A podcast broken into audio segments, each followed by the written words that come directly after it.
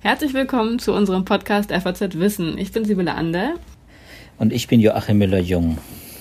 Wir stellen hier in diesem Podcast regelmäßig aktuelle wissenschaftliche Studien vor, diskutieren ihren Kontext, ihre Methoden und vor allem auch ihre Relevanz. Joachim und ich, wir sind beide Wissenschaftsredakteure im Ressort Natur und Wissenschaft der Frankfurter Allgemeinen Zeitung. Ich bin promovierte Astrophysikerin und Joachim ist Biologe und bei uns für die medizinischen Themen und für das Klima zuständig. Angesichts der nach wie vor wütenden zweiten Welle der Corona-Pandemie war für uns auch in dieser Woche die Themenwahl relativ klar. Auch heute werden wir wieder über Covid-19 sprechen. Heute am 5. November gab es mit 19.990 Neuinfektionen wieder einen neuen Höchstwert. Die Positivquote der Tests lag in dieser Woche mittlerweile bei 7,3 Prozent, also in der zurückliegenden Woche. Das ist ein wahnsinnig hoher Wert, wenn man sich nochmal ins Gedächtnis ruft, dass wir lange Zeit bei unter 1% lagen. Die WHO, ähm, die hat im Frühjahr den Wert von 5% als noch akzeptabel rausgegeben. Also alles, was da drüber liegt, weist darauf hin, dass die Pandemie im entsprechenden Land äh, außer Kontrolle ist. Also alles sehr beunruhigend. Tatsächlich sind mittlerweile 2653 Covid-19-Patienten in Deutschland auf den Intensivstationen. Ähm, die Intensivstationen melden langsam, dass sie an ihre Kapazitätsgrenzen stoßen. Im Vergleich zum Frühjahr ähm, sind wir jetzt fast bei dem Wert, der damals in Deutschland gemeldet wurde. Das waren 2850 Patienten.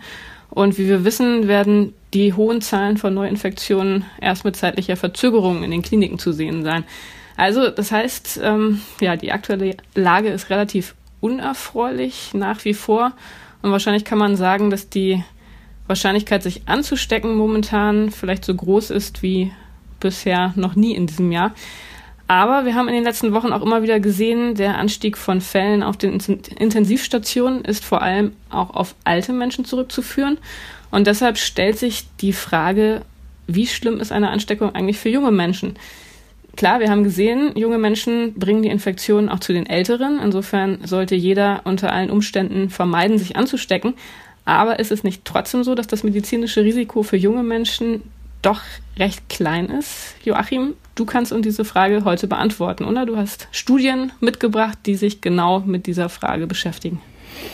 Ja, Sibylle, ich war ziemlich fleißig und habe äh, einige Paper studiert äh, zu dem Thema, äh, ob äh, junge Menschen auch betroffen sind. Denn es war ja ganz offensichtlich im Sommer geworden, äh, äh, als die Todesraten, die Todeszahlen ja stark runtergegangen sind, hatte ja jeder auch das Gefühl, naja, das äh, mag sich ja noch ausbreiten. Äh, die Infektionszahlen waren geringer, aber sie waren eben noch da. Das Virus war nie weg. Aber es, äh, es ist ja vielleicht gar nicht mehr so gefährlich. Jedenfalls betrifft es, wenn dann Menschen, vor allem die nicht gefährdet sind. So, das ist so das Narrativ aus dem Sommer. Äh, mhm. und, äh, das ja auch mit das, Zahlen belegt werden konnte, ne? Das, das mit Zahlen ja, belegt werden konnte, genau. Und das hat's. Da waren ja tatsächlich die Ansteckungszahlen bei den älteren Menschen, bei den über 60-Jährigen sehr niedrig. Die waren da sehr niedrig und äh, die bei den äh, Jüngeren umso höher.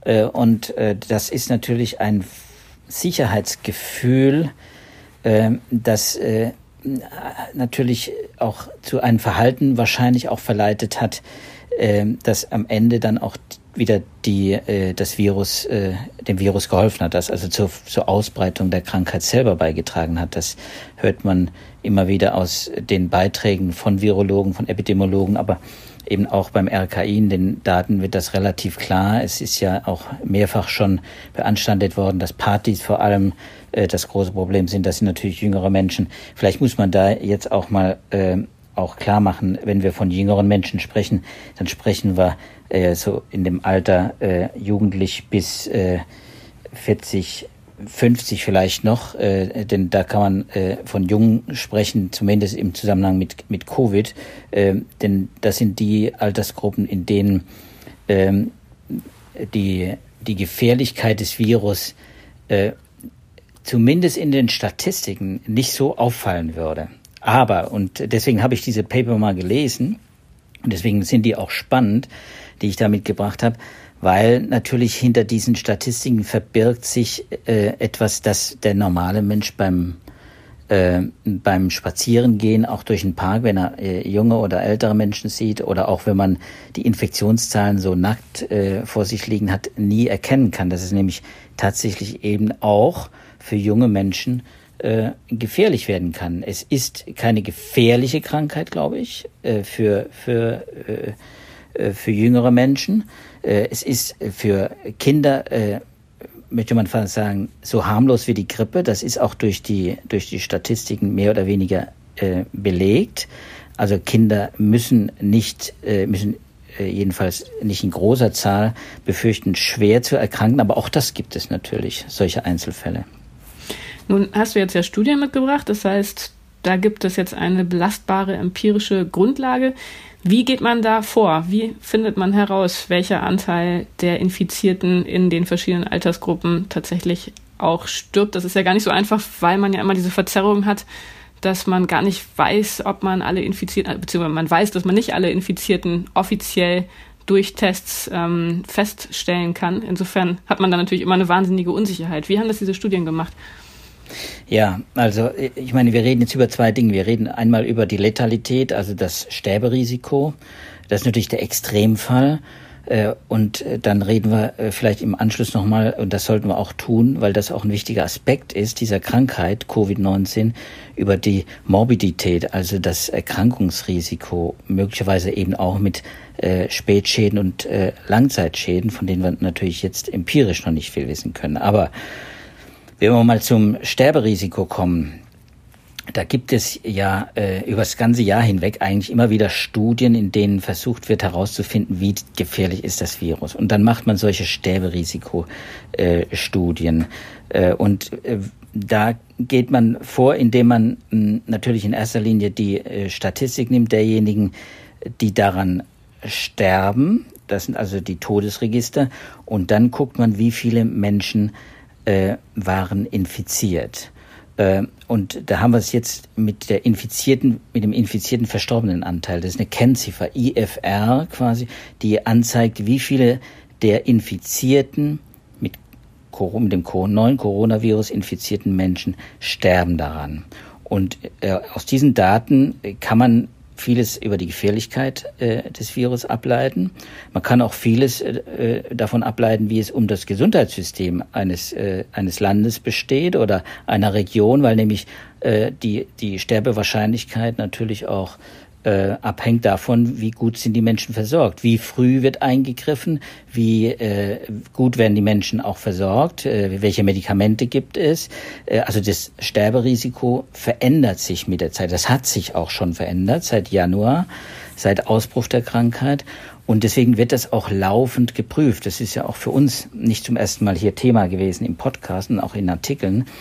Und ich habe eine Studie, nee, ich, nein, ich habe zwei Studien mitgebracht über zwei neue Studien über äh, das äh, Sterberisiko, äh, eine Nature-Studie und eine Preprint äh, vom Imperial College äh, in London, äh, die nochmal so in Metastudien quasi sich angeguckt haben, wie, wie viele Menschen in den verschiedenen Altersgruppen, und darum geht es uns ja heute, um die verschiedenen Altersgruppen, wie viele sterben daran. Und äh, da hat äh, die, äh, die Imperial College Gruppe Umbraso äh, hat ein statistisches Modell entwickelt, in dem sie dann verschiedene Korrekturen vorgenommen haben, die also sehr genau nachgemessen haben und dann korrigiert haben äh, die Zahl äh, äh die die die äh, gewissermaßen die Methode, wie sie die Zahl der Infizierten ermitteln. Denn das ist das Problem, das Todes, die Todeszahl, die äh, ist bei einer Definition eines einer Todesursache dann relativ klar. Da kann man natürlich immer streiten über gestorben an und gestorben mit Covid-19. Eine alte Diskussion, die brauchen wir hier nicht führen. Die Frage ist immer äh, dann natürlich die Vergleichsgröße. Wie viele äh, Menschen waren denn eigentlich infiziert und wie viele ist dann eben der Anteil derer, die daran sterben? Die, äh, diese, das wäre diese dann sozusagen die Abweichung der, des fallverstorbenen Anteils. Das ist ja was, worüber wir auch schon viel geredet haben. Also der Anteil der bekannten Infektionsfälle, der verstirbt mit dieser erstmal unbekannten Größe der ähm, Infektionsverstorbenen Rate, also der Zahl der Gesamtinfektionen. Genau, bei der, bei der Fallverstorbenen äh, Zahl, äh, bei dem Fallverstorbenen Anteil geht es darum, dass man die positiv getesteten äh, quasi nimmt und guckt, wie viele sind daran gestorben. So, dann kommt man auf eine Prozentzahl und bei der, Infiz bei der äh, infiziert, beim infizierten verstorbenen Anteil, bei der IFR, äh, geht man weiter und versucht alle zu erwischen, die das Virus wirklich hatten, die also die in Kontakt kamen. Und äh, das versucht man zu ermitteln, indem man die Antikörper äh, misst. Auch das hatten wir schon äh, öfter besprochen. Ähm, das ist äh, auch inzwischen in vielen Studien äh, weltweit. Äh, diese äh, Studie vom Imperial College hat 175 Studien weltweit ermittelt, in denen versucht wird, eben die Antikörper äh, zu ermitteln in der Bevölkerung, zwar in repräsentativen Studien, wie viele Menschen sind tatsächlich infiziert in einer Bevölkerung und wie viele sterben dann. Dann kommt man also dem der, der Gefährlichkeit des Virus, der Letalität insgesamt äh, sehr nahe. Aber äh, natürlich sind diese Antikörpertests nicht 100 Prozent genau. Also äh, wir wissen, Antikörper, äh, die werden produziert ab einem bestimmten Zeitpunkt nach der Infektion und nach Symptombeginn. Äh, unterschiedliche Antikörper werden unterschiedlich schnell produziert, sind deswegen auch unterschiedlich gut nachweisbar durch die verschiedenen Tests. Äh, und die Antikörper verschwinden auch wieder nach einer gewissen Zeit. Das heißt, wenn man da später misst, nach Wochen oder nach Monaten, kann es sein, dass man jemand, der vorher infiziert war, äh, als nicht infiziert äh, identifiziert, weil man keine Antikörper mehr findet. In Wirklichkeit war er aber infiziert. So, und diese äh, Lücken, äh, die es gibt in diesen äh, Antikörperstudien, die gibt es auch natürlich äh, äh durch technische, äh, durch unterschiedliche äh, Techniken, die da verwendet werden, durch unterschiedliche Bevölkerungsanteile, die gemessen werden, ob sie ob, ob da viele Blutspender drunter sind, bei denen kann man es, bei denen wird das regelmäßig natürlich gemessen, oder ob da wirklich Allgemeinbevölkerung, welche Bevölkerungsgruppe, Altersgruppe etc. Das unterscheidet sich und diese um diese unterschiedlichen Studien vergleichen zu können, haben die eben die äh, Leute am Imperial College eben diese Korrekturen eingeführt und sie haben das nochmal nachgemessen, wie denn sich die äh, Infektionssterblichkeit dann verändert hat, beziehungsweise wie sie heute ist zu dem Zeitpunkt. Äh, bis äh, Ende September geht diese Studie. Und das äh, ist interessant, weil nämlich diese Studie zeigt, wenn man es mit einer jungen Bevölkerung zu tun hat, zum Beispiel jetzt äh, Brasilien, also in einer äh, oder Afrika, in einer Bevölkerung mit einem hohen Anteil an jungen Menschen, dann kommt man im Durchschnitt auf eine äh, IFR, auf, eine, äh, in, auf einen infizierten verstorbenen Anteil von 0,2 Prozent im Schnitt, also von 0,14 bis 0,42 Prozent. Das heißt, in diesen Ländern, wo der Anteil der äh, jungen Menschen relativ hoch ist, sterben 0,2 Prozent im Schnitt. Bei einer Bevölkerung wie bei uns oder in der Schweiz oder in Schweden, wo man gemessen hat, äh, oder in Spanien, äh, da kommt man auf einen sehr viel höheren äh, infizierten verstorbenen Anteil, nämlich 0,7 8 bis äh, 1,79 Prozent, im Schnitt 1,15 Prozent. Das ist relativ hoch. Wenn du dich erinnerst, wir haben oft über diese IFR äh, gesprochen, wie hoch wird sie wohl sein. Ähm, dann hörte man von Virologen oft, ja, so wahrscheinlich unter 1, äh, 0,6 bis 0,8 äh, hörte man immer wieder. Ähm, hier liegt sie offenbar höher, aber das liegt eben auch daran, dass man hier viele unterschiedliche Gesundheitssysteme auch in einen Topf geworfen hat. National äh, kann das durchaus abweichen, aber 0,78 bis 1,79 relativ hoch, jedenfalls deutlich höher äh, als zum Beispiel die, äh, das, das Sterberisiko bei einer Grippe. Ne? Das ist, ist immer noch hoch. Äh, da hatten wir ja mal den Fall, äh, diese Andrew Lewin-Studie aus dem September, in der der ja auch diese IFR gemessen hat und dann äh, Zahlen vorgelegt hat, die zeigen, dass eben zum Beispiel bei den älteren Menschen, also äh, bei den 65 bis 74-Jährigen zum Beispiel 26 mal so groß ist wie bei der Grippe oder bei den über 75-Jährigen sogar äh, 150 mal so groß ist wie die Grippe. Das Sterberisiko. Genau, aber das ist jetzt ja genau die spannende Frage. Wenn diese Ergebnisse auch nach Altersgruppen aufgeschlüsselt wurden, was haben wir dann jetzt daraus gelernt? Wie viel gefährlicher ist Covid-19 für die alten ähm, Menschen im Vergleich zu den jungen Menschen? Das wurde ja wahrscheinlich genau aufgeschlüsselt, nehme ich an. Ja, also es ist, wurde nicht nur aufgeschlüsselt, äh, deswegen lohnt es sich, äh, die Studie, die wir natürlich in den Show, Shownotes äh, verlinken, äh, sich genau anzugucken. Äh, sie, ist, sie haben sogar eine gewissermaßen so eine Alterskurve dann entwickelt und da lässt sich ableiten, alle acht Jahre zusätzliche Lebenszeit, also äh, acht, plus acht Jahre jeweils, verdoppelt sich das Sterberisiko relativ. Ne? Das ist ein logarithmischer Verlauf mit zunehmendem Alter. So, über, und zwar interessanterweise über alle Gesellschaften. Also das ist so eine Art Bezie so eine Art Alters, äh, äh, Sterberisikobeziehung. Das Risiko zu sterben wächst äh, mit dem Alter. Das ist jetzt nicht neu. Interessant ist natürlich dann äh, die Staffelung. Da kommt man zum Beispiel bei dieser Arbeit, äh, wenn man jetzt mal bei den Kindern bleibt, äh, also bei den äh, ganz Jungen bleibt, äh, auf eine, äh, auf eine etwa eine Sterbewahrscheinlichkeit äh, von 0,01. Das liegt so im Bereich einer äh, Grippe, äh, habe ich schon erwähnt. Äh, da ist man sich relativ sicher. Das ist auch bei allen anderen Studien immer so in dem Bereich gewesen. Bei den 35 bis 39-Jährigen sind wir schon zehnfach darüber. Das heißt also, die Wahrscheinlichkeit an Covid-19 zu sterben ist bei 35 bis 39-Jährigen schon deutlich größer und bei 50 bis 54-Jährigen, jetzt überschreite ich quasi, quasi die Grenze der Jüngeren zu den Älteren, da sind wir schon bei 40 mal so groß äh, wie äh, eben bei den Allerjüngsten. Und so geht das weiter, bis man eben bei den über 90-Jährigen in dem Fall äh, kommt, da sind wir bei 17 Prozent, also da ist quasi jeder fünfte Mensch äh, äh, muss daran sterben an dieser Infektion. Also was die Sterbewahrscheinlichkeit äh, angeht, äh, ist diese Beziehung relativ eindeutig. Das wird auch bestätigt durch die zweite Studie und auch die werde ich natürlich verlinken äh, von einer Studie, äh, von einer Gruppe aus Cambridge äh, und Paris, die eben auch in dem Fall allerdings nicht korrigiert, sondern die haben die empirischen Studien, die man hat zu den Covid-19-Todesfällen aus 45 verschiedenen Ländern und eben den Antikörperprävalenzdaten mal zusammengeführt und die kommen auf ganz äh, ähnliche Ergebnisse. Also es, es deckt sich im Prinzip.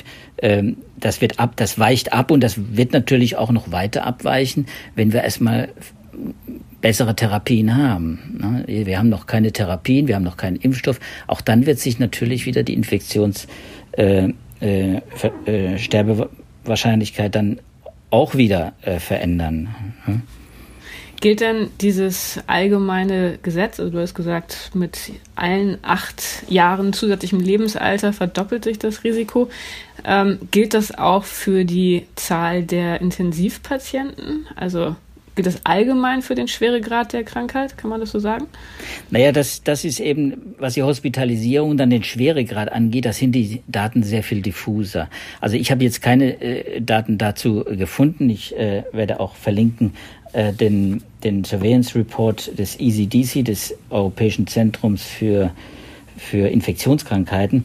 Äh, da kann man mal erkennen, äh, dort ist aufgeschlüsselt, wie die Verteilung von junger und älterer Bevölkerung, auch wieder verschiedene Alterskohorten, äh, wie die ist, wenn es um die Hospitalisierung, also sprich um die äh, Krankenhauseinweisungen, um die äh, Notwendigkeit von Intensivbehandlung und eben dann auch um Tödlichkeit angeht. Und da äh, kann man natürlich schon, schon einiges äh, äh, sehen. Da gibt es äh, auch Kurven, die gezeigt werden, die natürlich äh, auch deutlich deutlich erkennen lassen, dass es auch da so eine so eine logarithmische äh, Verbindung gibt. Aber man sieht äh, auch da, äh, wenn man jetzt in dem Fall guckt man ja nur nach äh, Europa. Wenn man da so die letzten zwei Wochen angeht, sieht man natürlich auch schon Unregelmäßigkeiten. Äh, und in verschiedenen Ländern ist das ja zusätzlich noch sehr, äh, also in unterschiedlichen Ländern ist das ja sehr heterogen.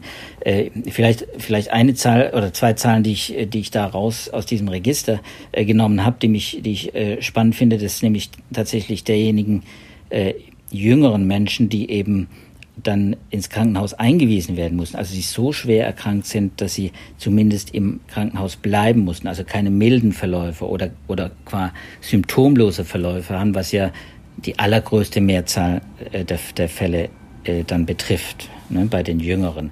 Aber wir haben eben zum Beispiel, wenn man sich die Statistik, an, äh, die Statistik ansieht, haben wir zum Beispiel bei den 20 bis 29-Jährigen haben wir schon in den letzten beiden Wochen 5000 Fälle registriert, die äh, tatsächlich ins Krankenhaus mussten. Wie gesagt, in ganz Europa, inklusive Großbritannien.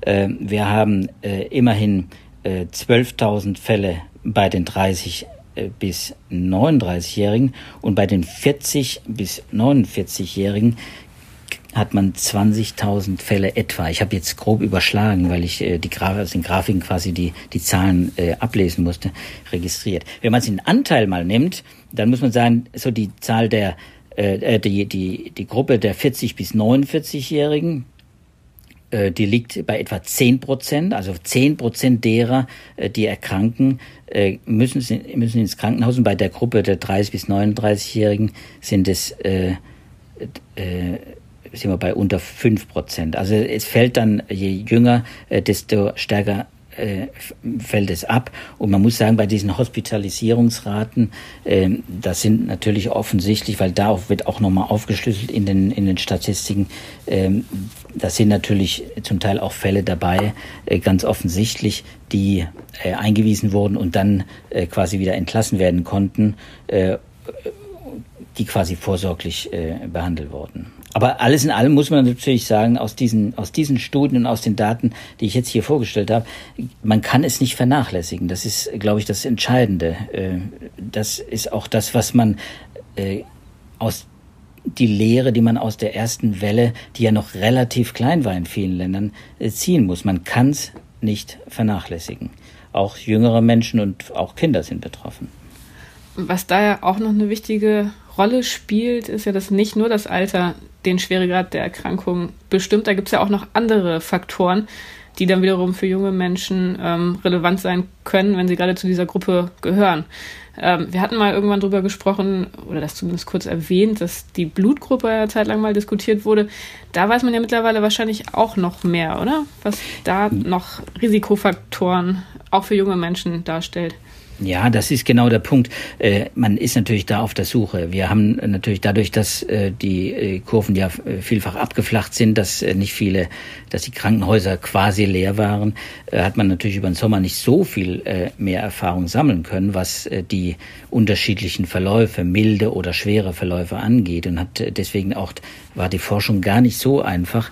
Da musste man natürlich erstmal auch genügend äh, Daten zusammenkriegen. Aber auch da gibt es immer äh, mehr äh, Studien. Wir wissen, es ist klar, auch junge Menschen mit Vorerkrankungen, starkes Übergewicht zum Beispiel, Bluthochdruck, Diabetes, eine Krebsbehandlung, eine Krebstherapie oder eben auch Herzleiden, die man mitbringt, die äh, haben natürlich ein höheres, ein deutlich höheres Risiko. Und das sind eben die Patienten, von denen ich jetzt auch, äh, äh, die ich da quasi wiedergegeben habe, in, in dieser, die in diese Studie dann eingeflossen sind, das ECDC.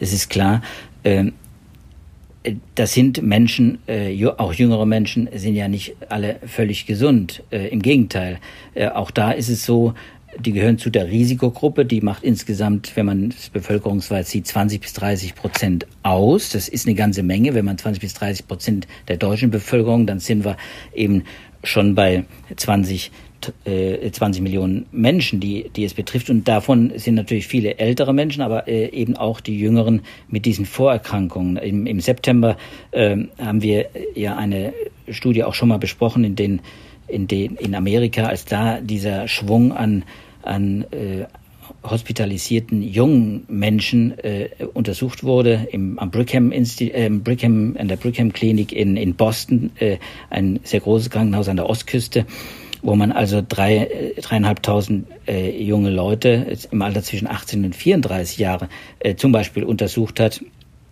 Äh, da hat man festgestellt dass die eben auch zum großen Teil schwer erkranken. Und zwar dann eben, wenn sie vor allem fettleibig sind und einen hohen Blutdruck haben. 21 Prozent, 21, also jeder fünfte dieser Patienten, auch in diesem Alter, zwischen 18 und 34 Jahren, jeder fünfte ist auf der Intensivstation gelandet. Neun, äh, äh, 11 Prozent waren es, glaube ich, oder 10 Prozent, 10 Prozent äh, mussten beatmet werden. Und da spielen natürlich eben nicht nur solche, äh, wie soll man sagen, Zivilisationsleiden, äh, Leiden, äh, zu dem ich jetzt mal Übergewicht und, äh, und äh, Bluthochdruck äh, subsumieren wollte, äh, sondern da spielen eben auch äh, wirklich genetische Erkrankungen, genetische Faktoren, also Veranlagungen eine Rolle.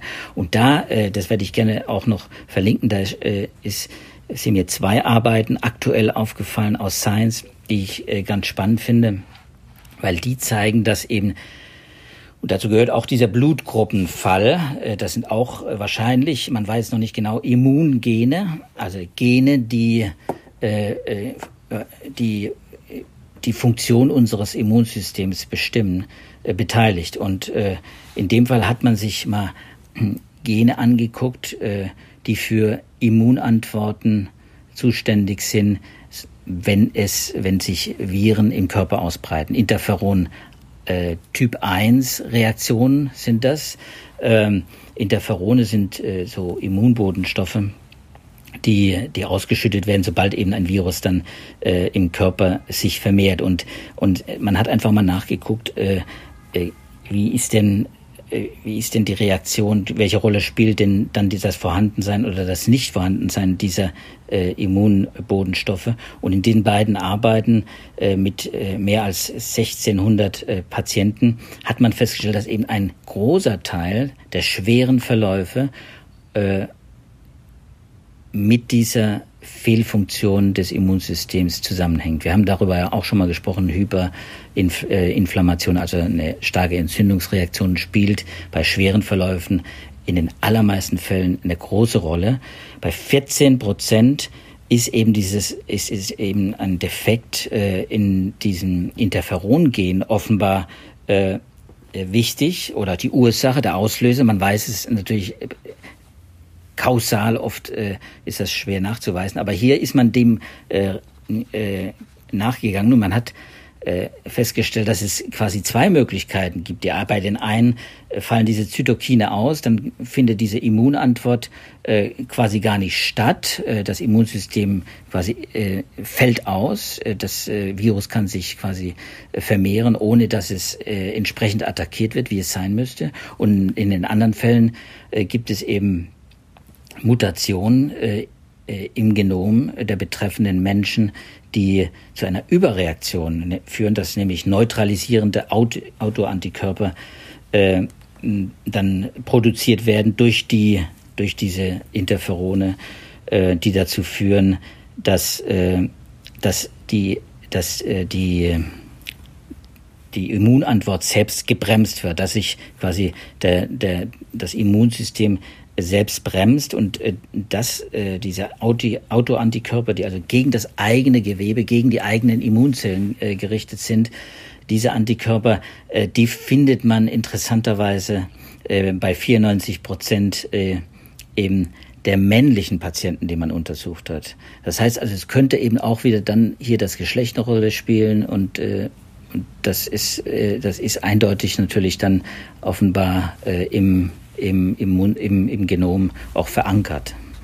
Gut, aber ob diese genetischen Faktoren vorliegen oder nicht, das ist ja erstmal nicht so leicht zu bestimmen, nehme ich mal an, oder? Kann man das irgendwie testen? Ja, das ist natürlich jetzt daran, ist das ist natürlich eine Idee, dass, die man, die man haben kann, wenn Menschen, äh, auch Kinder, Jugendliche äh, oder äh, auch junge Menschen mit solchen Veranlagungen leben und das oft gar nicht wissen, weil nämlich sie gar nicht, äh, weil diese Gendefekt ja gar nicht zum Tragen kommt, wenn man nicht mit so einer schweren Infektion zu kämpfen hat. Wenn also diese Menschen das äh, nicht wissen, äh, dann nützt ihnen das auch gar nichts. Wenn sie es wissen können, dann kann man eventuell gegenwirken. Äh, aber äh, natürlich ist wäre das sowas äh, auch nur nachweisbar durch entsprechende Gentests, ähm, durch Expressionsprofile, also Genexpressionsprofile zum Beispiel kann man machen. Man äh, muss das allerdings dann natürlich auch alles erstmal noch absichern durch Studien. Deswegen, das sind, das sind jetzt wirklich äh, Forschungen, die eigentlich für uns hier nur zeigen, ja, es spielen Veranlagungen der betreffenden Menschen eine Rolle. Die Menschen können es nicht wissen. Und wenn dann eben Kinder äh, erkranken, es gibt ja eine, ein eigenes Krankheitsbild, äh, das für Kinder beschrieben worden ist. Äh, wir haben auch darüber schon mal gesprochen.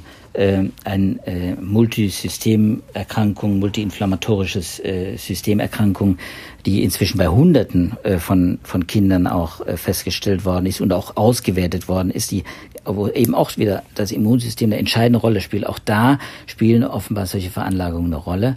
Ähm, dem Ganzen ist man noch nicht äh, äh, im Detail auf der Spur. Aber äh, ich finde, solche Studien zeigen sehr schön, dass es auch bei solchen Infekten, so schweren Infekten, wie es, wie wir es jetzt bei Covid-19 äh, zu tun haben, eben nicht nur das Virus selbst, auch darüber muss man immer reden, wie, wie gefährlich das Virus selbst, verändert es sich, mutiert es, wird es gefährlicher, lässt es sich leichter übertragen, vermehrt es sich schneller. Das sind alles Faktoren, die, die vom Virus ausgehen. Aber es gibt eben auch Host Factors, nennt man das dann in der, in der Wissenschaft, eben diese Wirtsfaktoren, äh, die dann entscheidend sind. Und äh, da spielt eben doch das Genom eine Rolle. Ob man da jemals einen Gentest oder einen äh, Biomarker, also einen Bluttest machen könnte, äh, das ist, äh, das steht in den Sternen, muss ich sagen. Und äh, das wird wahrscheinlich jedenfalls für die zweite Welle oder für, auch für die dritte Welle äh, ganz sicher zu spät kommen.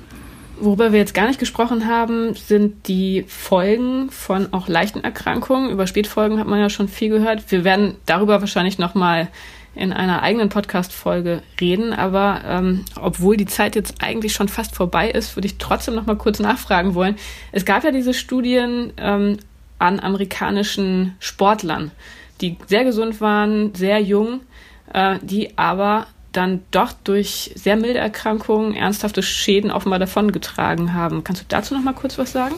Ja, das ist, äh, ich finde beeindruckend, äh, gerade wie man, wie man da jetzt die Daten auch zusammensammelt, auch ganz gezielt nach nach äh, Betroffenen auch recherchiert. Man kann das verfolgen. Da reicht es, wenn man wenn man Twitter genau verfolgt.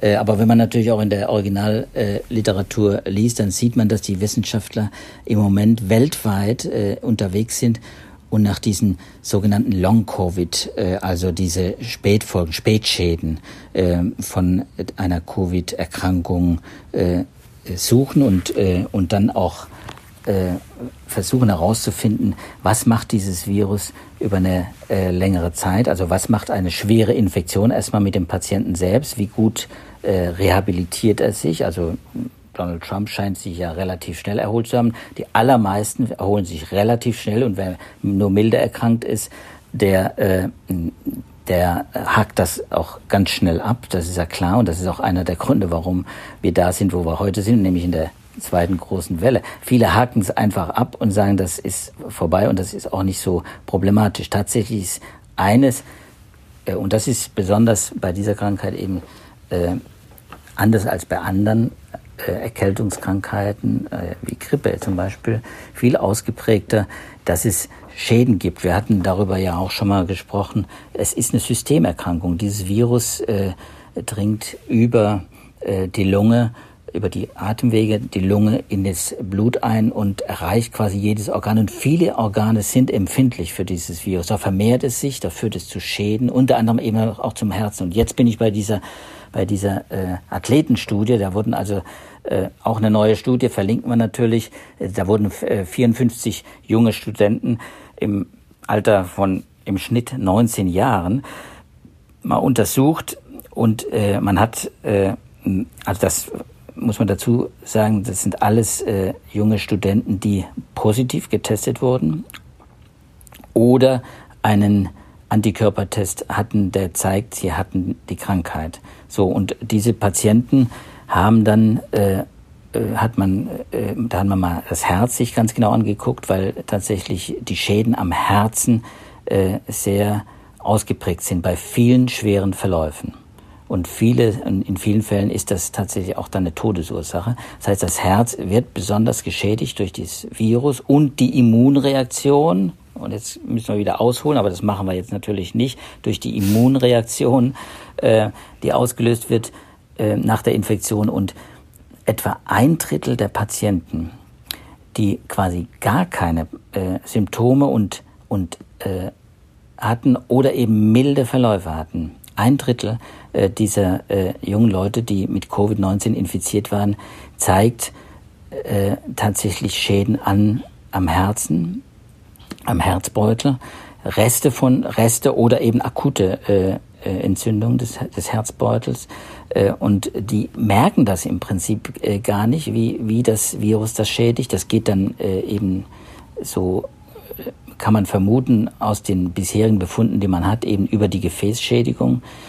Das Virus schädigt die Gefäße direkt auch. Äh, und äh, diese Herzschäden, die nehmen die Studenten, die Athleten äh, gar nicht wahr. Und das ist natürlich ein, finde ich jedenfalls, bin jetzt kein Mediziner, aber so liest man es in, den, äh, in der medizinischen Literatur, in dieser Arbeit zum Beispiel, das ist natürlich schon ein Gefahrenmoment, ist klar. Wenn ein belastetes Herz, das entzündet ist, das weiß man, das kann natürlich auch äh, natürlich gefährlich sein für den, für den Infizierten. Gut, aber darauf werden wir wahrscheinlich, wie gesagt, nochmal in einer eigenen Podcast-Folge noch genauer eingehen. Ähm, ich denke, als ja, zusätzliche Information zu der Frage, wie gefährlich die Krankheit für junge Menschen ist, ist das durchaus relevant, zumindest aufzuzeigen, dass man auch in diese Richtung denken muss. Ähm, ja, also wir haben gesehen, junge Menschen haben eine deutlich geringere Sterbewahrscheinlichkeit als die alten Menschen. Trotzdem gibt es mittlerweile viele Fälle äh, kann man sich auf der Seite, ähm, die auch in den Shownotes verlinkt ist, vom ECDC alles genau angucken, die Zahlen. Ähm, das Risiko ist da, insbesondere auch, wenn man bestimmte Vorerkrankungen hat. Es gibt diese genetischen Faktoren, die ähm, eine hohe Anfälligkeit für eine schwere Erkrankheit best äh, Erkrankung bestimmen. Das heißt, ähm, ja, es gibt immer noch da viele Fragezeichen, viele Faktoren, die eine Rolle spielen. Äh, eine komplexe Situation, über die wir aber immer mehr dazulernen. Und ja, Fazit, glaube ich, nach wie vor für Menschen aller Altersgruppen. Man möchte diese Infektion nicht bekommen und wir sollten alle aufpassen, dass wir Infektionen möglichst aus dem Weg gehen. Oder das ist vielleicht ein Fazit, das man auch wieder nach dieser Folge ähm, letztendlich fassen kann. Lieber Joachim, vielen Dank für diese ja, Information. Gerne. Wir haben heute noch mehr überzogen als sonst schon. Das liegt vielleicht auch daran, dass wir jetzt wieder per Telefon aufzeichnen. Auch wir sind hier im Lockdown. Ähm, in der nächsten Woche werden wir uns kürzer fassen. Zumindest nehmen wir uns das vor. Vielen Dank an Sie fürs Zuhören. Das war der Podcast FAZ Wissen. Nächste Woche ähm, gibt es eine neue Folge, wahrscheinlich wieder zu Covid-19. Könnte ich mir vorstellen. Wir freuen uns, wenn Sie auch dann dabei sind. Ähm, alle unsere alten Folgen, auf die wir ja auch heute wieder vielfach verwiesen haben, die finden Sie bei verschiedenen Podcatchern, bei Spotify, bei Apple Podcast und bei allen anderen. Wir verabschieden uns, bleiben Sie gesund, hoffentlich bis nächste Woche. Tschüss. Tschüss zusammen.